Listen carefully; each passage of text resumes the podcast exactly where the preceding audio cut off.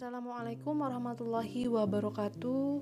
Alhamdulillahirrabbilalamin. Wabihi nasta'inu ala umuri dunia wadin Wa ala alihi wa sahbihi ajmain. Amma ba'du. Puji dan syukur marilah kita panjatkan kehadirat Allah subhanahu wa ta'ala. Karena pada kesempatan kali ini seperti biasa ya teman-teman kita masih bisa diberi kesempatan untuk melaksanakan kegiatan rutinan kita yaitu kegiatan mentoring dalam keadaan sehat walafiat insya Allah mudah-mudahan Salawat serta salam semoga tercurah limpahkan kepada Nabi kita Nabi besar Muhammad Sallallahu Alaihi Wasallam kepada para keluarganya, sahabatnya, tabiin tabiatnya dan sampai kepada kita selaku umatnya. Mudah-mudahan kita uh, kelak akan mendapatkan syafaat dari Nabi kita. Amin ya robbal alamin. Teman-teman, seperti yang telah uh, saya sampaikan sebelumnya, mohon maaf untuk uh, mentoring pekan ini kita tidak bisa melaksanakannya via Google Meet tapi tidak mengapa mentoring harus tetap berjalan. Mudah-mudahan teman-teman juga berkenan untuk mentoring kali ini uh, dilaksanakan via grup WhatsApp. Adapun uh, materi yang akan saya bahas yaitu ada dua materi uh, yang pertama materi pokok yaitu al-iman, kemudian ada materi tambahan tentang uh, sholat duha. Mudah-mudahan teman-teman berkenan untuk mendengarkan materi ini. Dan juga kalau misalkan ada yang ingin dicatat silahkan dicatat, boleh sambil uh, mengerjakan tugas misalnya atau boleh mendengarkan uh, sambil melaksanakan aktivitas lain. Kalau misalkan belum bisa fokus mendengarkan uh, secara khusus boleh melaksanakannya asal teman-teman uh, mungkin bisa uh, mendengarkan dengan baik, menerapkan adab dalam bermajelis. Kemudian kalau nanti ada yang ingin ditanyakan, teman-teman bisa langsung uh, chat personal ataupun di grup. Baik, untuk mempersingkat waktu, langsung saja uh, saya akan membahas dua materi tadi tentang al-iman dan juga sholat duha. Masuk ke materi yang pertama, yaitu tentang al-iman. Mungkin teman-teman sudah tahu ya konsep-konsep uh, tentang iman, kemudian Islam dan juga ihsan sudah pernah mendengar bahkan mungkin teman-teman uh, sudah pernah mempelajarinya uh, pada waktu sebelum-sebelumnya. Namun ternyata teman-teman e, gambaran yang kita miliki dari ketiga konsep tersebut selama ini belum cukup valid atau sohi dan juga e, belum integral atau syamil karena kita melihat bahwa iman Islam dan juga ihsan itu hanya tiga bagian yang terpisah e, satu sama lain atau tiga sektor yang terpisah satu sama lain. Padahal sebenarnya teman-teman tiga konsep ini yaitu iman, Islam dan ihsan merupakan suatu gabungan yang kalau dianalogikan atau diibaratkan itu bisa disebut sebagai rumah rumah kita ya kita ibaratkan ketiga eh, konsep ini adalah rumah kita yang di mana secara global uh, terdiri dari tiga bagian utama yang pertama rukun iman nah rukun iman ini fungsinya sebagai lapisan fondasi rumah kita lapisan fondasi ini atau disebut lapisan dasar yang mendasari dari rumah kita. Kemudian yang kedua adalah rukun Islam. Rukun Islam ini diibaratkan berfungsi sebagai tiang penyangga. Jadi suatu rumah itu bukan hanya fondasinya saja, harus ada e, tiang penyangga sehingga akan menunjang ke depannya e, berdirinya kokoh suatu rumah. Kemudian yang ketiga adalah ihsan. Nah, ihsan ini yang berfungsi sebagai atapnya. Jadi e, bisa diulang ya, rukun iman itu sebagai lapisan fondasi, rukun Islam adalah tiang penyangga dan ihsan adalah e, sebagai atapnya. Ini e, mengartikan bahwa atau menyimpulkan bahwa tegaknya Islam pada diri seseorang itu tergantung pada kualitas fondasinya dan daya tahan Islam pada diri seseorang tergantung pada kualitas atapnya. Jadi satu sama lain saling membantu, menguatkan dan memelihara.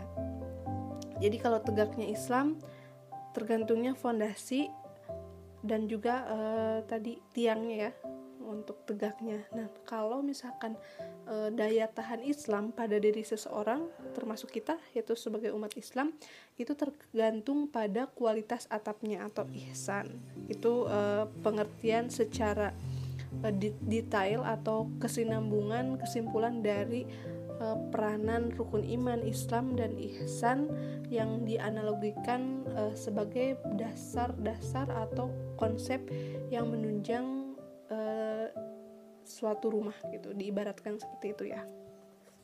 Selanjutnya adalah tentang hakikat iman hakikat iman ini menurut ahlus sunnah e, iman itu terdiri dari tiga unsur yaitu pembenaran dengan hati diikrarkan dengan lisan dan diamalkan dengan anggota badan. Yang satu dengan yang lainnya tidak dapat dipisahkan. Jadi bisa dikatakan ya teman-teman iman ini adalah keyakinan dan sekaligus juga merupakan amal. Teman-teman bisa lihat di Al-Quran surat ke-49 ayat 15 Bahasan selanjutnya di Al-Iman ini adalah tentang rukun iman. Rukun iman ini merupakan uh, salah satu rukun yang telah kita yakini dan kita telah mengetahuinya dan mempelajarinya sejak uh, kecil. Mungkin ketika kita masuk SD ataupun bahkan sebelum SD kita telah uh, diajarkan tentang rukun iman. Rukun iman ini merupakan basis konsepsional atau landasan ideal yang mendasari pemikiran, ucapan, dan tindakan seorang muslim. Artinya, seorang muslim yang beriman pada pemikiran, ucapan, dan tindakannya tidak akan bertentangan dengan keimanannya kepada Allah Subhanahu wa taala, kepada malaikat, kitab, rasul, takdir, dan kiamat. Orang yang beriman haruslah beriman kepada enam rukun iman tersebut ini terdapat dalam Al-Quran surat kedua ayat 285 dan Al-Quran surat keempat ayat 136. Adapun uh, hadis mengenai rukun iman ini dijelaskan dalam hadis riwayat Muslim di mana ketika uh, Nabi Muhammad SAW ditanya oleh malaikat Jibril tentang iman, maka beliau menjawab, hendaklah engkau beriman kepada Allah, kepada malaikatnya, kepada kitab-kitabnya, kepada utusan-utusannya, kepada hari kiamat, dan hendaklah engkau beriman kepada kodar yang baik dan yang buruk. Barang siapa yang mengingkari salah satunya, maka ia telah mengingkari seluruh rukun iman. Setelah kita tadi mengenal konsep-konsep iman, Islam dan juga ihsan, kemudian hakikat iman dan juga rukun iman, tentu kita sebagai orang muslim yang meyakini adanya rukun iman tersebut yang telah kita uh, ikrarkan dengan lisan kita perlu adanya eh, pengamalan-pengamalan yang sudah seharusnya kita lakukan setiap hari sehingga kita ini memang bisa dikatakan orang yang beriman kepada Allah secara pemikiran, ucapan maupun tindakan.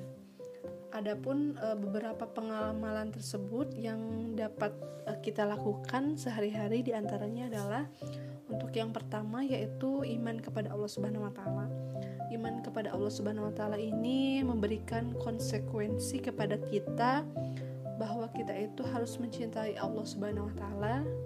Teman-teman mungkin bisa lihat uh, dasar dari mencintai Allah Subhanahu wa taala ini yang terkandung dalam Al-Qur'an surat kedua ayat 165.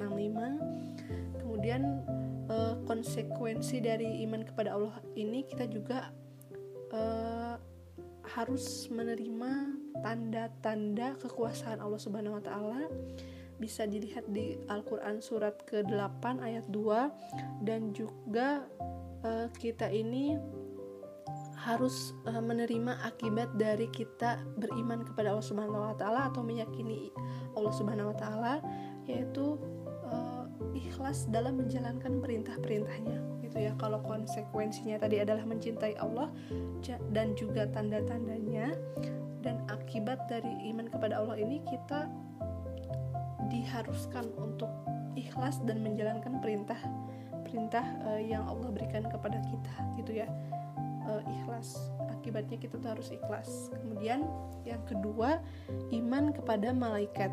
Teman-teman bisa lihat di Al-Quran surat ke-50 ayat 16 sampai 18 di mana konsekuensi ketika kita uh, meyakini dan mengikrarkan iman kepada malaikat Allah konsekuensinya adalah tidak mungkin seseorang itu atau seorang mumin khususnya berbuat maksiat karena kita telah meyakini dan kita telah uh, mengikrarkan dengan lisan bahwa kita ini selalu di supaya selalu ditongkrongi ataupun kita selalu dijaga oleh dua malaikat pencatat baik dan pencatat amal buruk sehingga dengan adanya itu maka kita akan merasa selalu diawasi.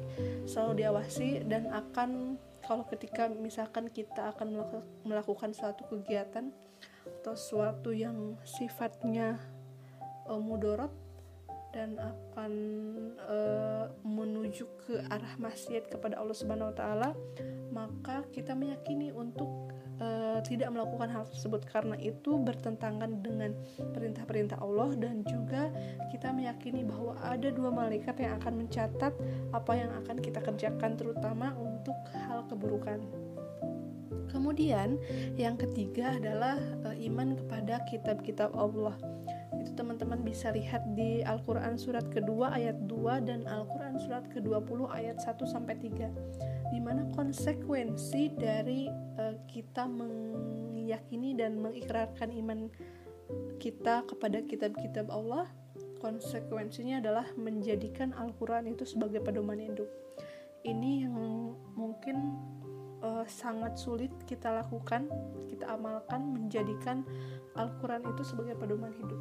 Saya merasa, saya sendiri merasa ya, uh, saya ini baru hanya sebatas mampu membacanya saja, membaca kalimat kalimat-kalimat dalam Al-Quran, surat-surat dalam Al-Quran. Terus saya juga mampu uh, membaca, hanya uh, mampu membaca kalau terjemahnya itu hanya oh ini terjemahnya, tetapi saya belum bisa sepenuhnya untuk uh, mentadaburi apa yang uh, ada di dalam kalimat-kalimat terjemah tersebut. Saya hanya bisa memahami oh misalkan uh, ucapan alhamdulillah itu misalkan segala puji bagi Allah gitu ya. Hanya sebatas itu. Kita belum bisa, saya sendiri belum bisa memahami atau menjadikan sepenuhnya Al-Qur'an itu sebagai pedoman hidup gitu. Padahal e, bahwa telah di ini ya bahwa telah disebutkan sebelumnya bahwa di dalam Al-Qur'an itu mengatur semua hal yang berkaitan dengan hidup kita. Dari mulai e, kita misalkan untuk pribadi kita ya dari mulai kita bangun sampai uh, tidur tidur lagi ataupun dalam oh, di Al-Qur'an itu diatur bagaimana misalkan uh, kalau ada yang pernah melihat atau mendengar tentang uh, pembuatan-pembuatan alat-alat elektronik itu sudah dijelaskan di dalam Al-Quran. Semua aspek tata cara kehidupan itu sudah dijelaskan di dalam Al-Quran. Bahkan keajaiban-keajaiban uh, dunia misalkan di mana ada kalau teman-teman mungkin pernah uh, melihat atau mendengar di YouTube atau dari siapa mungkin itu ada uh, dua di di suatu lautan itu kalau tidak salah ya ada dua air yang jalurnya itu tidak dapat menyatu gitu. Uh, di sana tuh tidak dapat menyatu antara air laut dan air sungai tersebut. Itu bahkan ketika uh, booming uh, peneliti mungkin men, apa ya me, menginformasikan ada keajaiban tersebut itu di Al-Qur'an sudah dijelaskan gitu seperti itu sangat begitu dahsyatnya Al-Qur'an. Sehingga uh, sebenarnya yang saya harapkan saya pribadi harapkan saya tuh ingin uh, bukan hanya bisa membaca Al-Qur'an saja bukan hanya bisa uh, menghafal ataupun bukan hanya bisa uh, membaca Al-Quran dan juga terjemahnya seperti apa tapi saya ingin ke depan uh, apa yang ada di dalam Al-Quran itu bisa menjadi pedoman kita dasar kita untuk melakukan sesuatu ketika misalkan kita ada kesusahan ketika kita ada kesusahan ya kita uh, buka Quran gitu. Kita diskusikan sebenarnya apa sebenarnya jalan uh, jalan untuk masalah kita.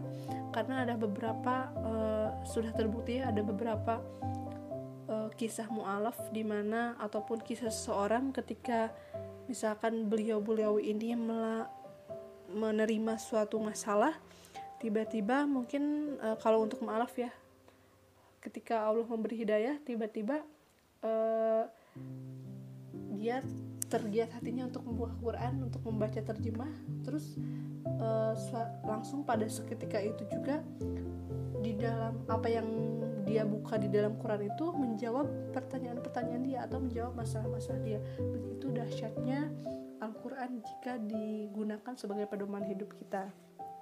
Kemudian untuk yang keempat iman kepada nabi dan rasul. Teman-teman bisa lihat di Quran surat ke-33 ayat 40 konsekuensinya ketika kita meyakini dan mengikrarkan dengan lisan bahwa kita beriman kepada nabi dan rasul adalah mencintai dan mengikutinya. Itu dijabarkan dalam Al-Quran surat ketiga ayat 31 sampai 32 ada dua topik yaitu mencintai dan mengikutinya. Ketika kita uh, selalu mengucapkan uh, salawat kita kepada Nabi kita juga telah bersahadat uh, sering bersahadat mungkin uh, kita meyakini bahwa uh, Allah itu Tuhan kita dan juga uh, Nabi kita Nabi Muhammad SAW adalah utusan Allah maka ketika kita mengucapkan tersebut dan meyakininya kita sepatutnya untuk mencintainya dan juga e, mengikuti ajaran-ajaran dari Nabi Muhammad SAW salah satunya adalah kita e, melaksanakan atau mengikuti sunnah-sunnah yang dilakukan Nabi Muhammad. Seperti misalkan hal-hal sederhana ya e, makan dengan tangan kanan kemudian setiap Jumat e, memotong kuku membaca surat Al-Kahfi ataupun misalkan selalu berdoa ketika hendak melakukan apa pun. Terus kalau misalkan tidur mengikuti cara Nabi kalau mau makan mengikuti cara Nabi mudah-mudahan uh, kita ini menjadi salah satu bagian atau golongan yang uh, di, bisa dikatakan sebagai ahli sunnah yang selain meyakini adanya Nabi dan juga kita mengikuti sunnah-sunnah Nabi Muhammad SAW. Amin. Kemudian yang kelima adalah iman kepada hari akhir. Teman-teman bisa lihat di Al-Quran surat ketiga ayat 185 di mana konsekuensi dari kita meyakini dan mengikrarkan secara lisan iman kepada hari akhir adalah mempersiapkan diri untuk menghadapinya. Jadi eh, konsekuensi dari iman kepada hari akhir ini menjadikan kita untuk introspeksi diri apa sebenarnya sudah sejauh mana kita mempersiapkan kalau dipersenkan sudah berapa persen sih kita mempersiapkan diri untuk menghadapi hari akhir tersebut? Karena sudah kita yakini bahwa uh, kita ini dunia ini akan berakhir gitu. Kehidupan di dunia akan berakhir karena kehidupan di dunia itu hanya sementara dan kehidupan di akhirat itu kekal untuk selamanya atau abadi.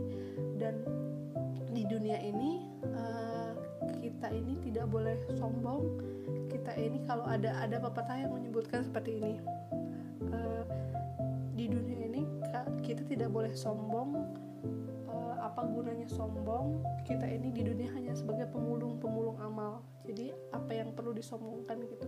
Kita ini di dunia hanya seorang pemulung. Jadi uh, mudah-mudahan ini menjadi pengingat untuk kita semua bahwa umur tidak ada yang tahu tetapi ada baiknya jika kita ini mempersiapkan diri untuk menghadapi hari tersebut. Mempersiapkan diri untuk menabung amal-amal yang baik untuk menanam e, sesuatu yang baik sehingga kita itu bisa menuai nanti e, di akhir kelak di akhirat kelak apa yang kita tanam yang baik-baik.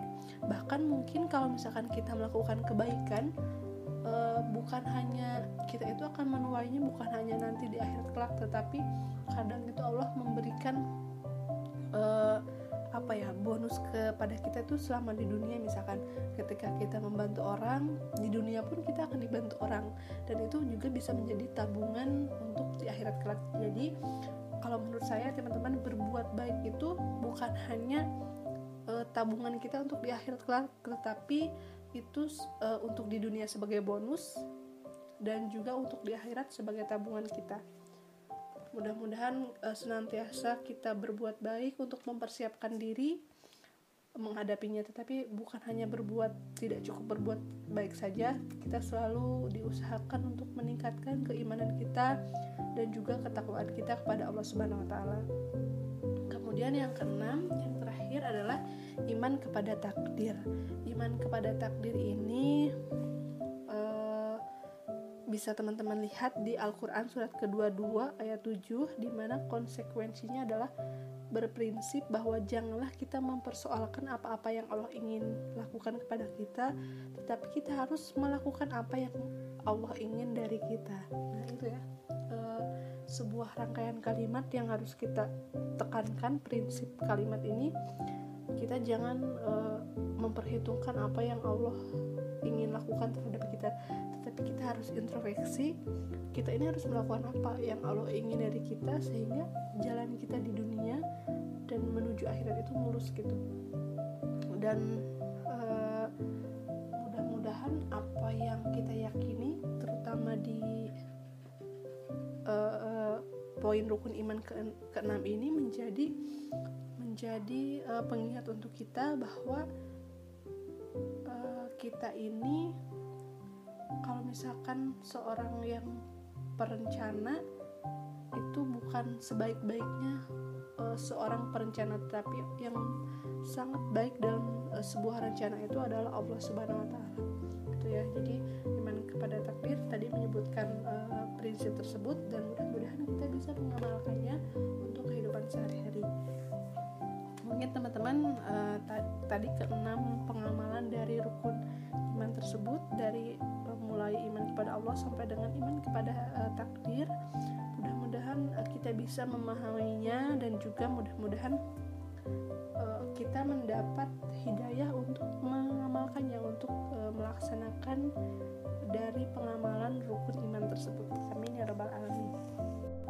Beranjak kepada materi yang kedua yaitu tentang sholat duha. Teman-teman sudah pasti mengetahui bahwa sholat duha itu merupakan salah satu sholat yang termasuk ke dalam sholat sunnah.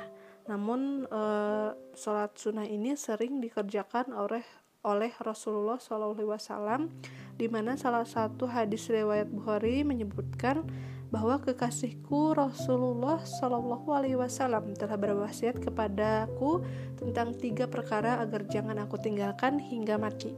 Puasa tiga hari setiap bulan, sholat duha dan tidur dalam keadaan sudah melakukan sholat witir. Nah ini salah satu hadis yang menyebutkan tentang sholat duha. Kemudian uh, keutamaan dari sholat duha ini kita selalu kaitkan kalau kita sering mendengarnya adalah berkaitan dengan kemudahan seorang muslim untuk mendapatkan rezeki di dunia. Namun ternyata teman-teman jika dipahami lebih dalam banyak sekali keutamaan-keutamaan dalam uh, sholat duha ini. Nah, eh, berikut saya akan bahas eh, beberapa keutamaan tersebut. Teman-teman juga mungkin kalau misalkan kurang tentang keutamaan ini bisa melihat atau mencari di sumber-sumber lain ya. Keutamaan yang pertama dari sholat duha ini adalah bisa dikatakan sebagai sedekah. Sholat duha e, dianggap merupakan ibadah sunnah sebagai pahala sedekah di mana yang mengerjakan sholat duha akan dianggap telah bersedekah atas seluruh anggota tubuhnya. Di garis bawah ya, telah bersedekah di atas seluruh anggota tubuhnya. Salah satu sabda dari Rasulullah SAW berikut sabdanya, setiap pagi, ruas anggota tubuh kalian harus dikeluarkan sedekahnya. Amar ma'ruf adalah sedekah, nahi mungkar adalah sedekah, dan semua itu dapat diganti dengan sholat duha dua rakaat hadis riwayat muslim. Nah itu sebagai bentuk sedekah atas seluruh anggota tubuh kita. Kemudian keutamaan yang kedua adalah tak dianggap lalai sholat duha ini siapa pun yang mengerjakannya uh, tidak akan dianggap sebagai orang yang lalai. Maka dari itu dalam mencari rahmat Allah hendaknya kita senantiasa mengerjakan sholat duha agar terlepas dari sifat lengah dan lalai. Salah satu hadisnya menyebutkan untuk keutamaan tak dianggap lalai ini adalah orang yang mengerjakan sholat duha tidak termasuk orang lalai. Hadis riwayat Al-Baihaqi dan An-Nasa'i. Nah, itu ya tak dianggap lalai. kemudian keutamaan yang ketiga adalah diampuni dosanya keutamaan dari sholat duha ini adalah diampuni dosa-dosa di masa lampau, dosa-dosa yang kita uh, yang telah kita lakukan di masa lalu. Siapa pun yang mengerjakannya uh, ya atau yang mengerjakan sholat duha secara rutin, maka dosa sebanyak buih di lautan pun akan diampuni. Allah Subhanahu wa taala. Amin ya Allah, mudah-mudahan ya. Uh, sabda mengenai keutamaan diampuni dosanya ini adalah uh, sabda dari Rasulullah Shallallahu alaihi wasallam menyebutkan siapa yang membiasakan atau menjaga sholat duha dosanya akan diampuni meskipun sebanyak buih di lautan. Hadis riwayat At-Tirmizi dan Ibnu Majah. Keutamaan yang keempat yaitu memiliki istana di uh, surga Barang siapa yang secara rutin mengerjakan sholat duha juga akan mendapatkan istana megah di surga kelak kemudian hari. Adapun sabda mengenai keutamaan sholat duha ini yang memiliki istana di surga uh, sebagai berikut. Barang siapa yang sholat duha 12 rakaat, Allah akan membuatkan untuknya istana di surga. Hadis riwayat Tirmizi dan Ibnu Majah yang terakhir adalah menyehatkan keutamaan yang terakhir teman-teman yaitu menyehatkan tubuh. Selain uh, kita itu melaksanakan sholat duha uh, setidaknya minimal dua rakaat uh, sebagai bentuk kita misalkan untuk memiliki istana di surga atau diampuni dosanya berkaitan dengan kebugaran tubuh kita bahwa sholat duha ini efek yang dapat kita rasakan adalah menyehatkan tubuh. Semua anggota tubuh hendaknya senantiasa mengagungkan Allah Subhanahu wa taala. Cara itu dapat ditempuh dengan mengerjakan sholat duha seperti sabda Nabi sebagai berikut. Pada pagi hari diharuskan bagi seluruh persendian di antara kalian untuk bersedekah. Setiap bacaan tasbih, subhanallah bisa sebagai sedekah. Setiap bacaan tahmid atau alhamdulillah bisa sebagai sedekah. Setiap bacaan tahlil atau la ilaha illallah bisa sebagai sedekah. Dan setiap bacaan takbir Allahu Akbar juga bisa sebagai sedekah. Begitu pula amar ma'ruf mengajak kepada ketaatan dan nahi mungkar melarang dari kemungkaran adalah sedekah. Ini semua bisa dicukupi atau diganti dengan melaksanakan sholat duha sebanyak dua rakaat. Hadis riwayat Muslim nomor 720. Nah, keutamaan dari uh, sholat duha ini adalah menyehatkan tubuh. Uh, saya baru menyadari dari hadis ini bahwa uh, kita ini memang diharuskan untuk sedekah. Sedekah itu bukan hanya sedekah material, tetapi tubuh kita tadi bisa di, e, dibilang dalam hadis persendian kita pun anggota tubuh kita pun harus bersedekah gitu. Bersedekahnya bisa e, dengan kita ucapan kita, misalkan bibir kita mengucapkan tasbih, e, tahmid atau tahlil dan takbir, itu juga bisa kita e, bicarakan sebagai sedekah dan sedekah itu bukan hanya kita memberi memberi uh, orang lain uang. Sedekah itu bisa memberi kemampuan kita apa yang telah kita uh, ketahui yang miliki atau kompetensi yang kita miliki itu juga bisa sebagai sedekah untuk membantu orang lain.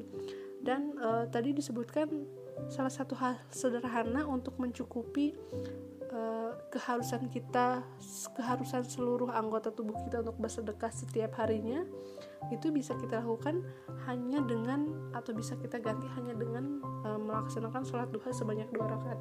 Tetapi ini uh, tidak menjadi uh, uh, apa ya anggapan bahwa teman-teman ah uh, saya uh, udah tidak usah uh, misalkan tidak perlu untuk sedekah uh, mor, uh, moral atau material gitu. Teman-teman ah saya hanya mau melakukan sholat dua saja saya tidak mau melakukan sedekah yang lain.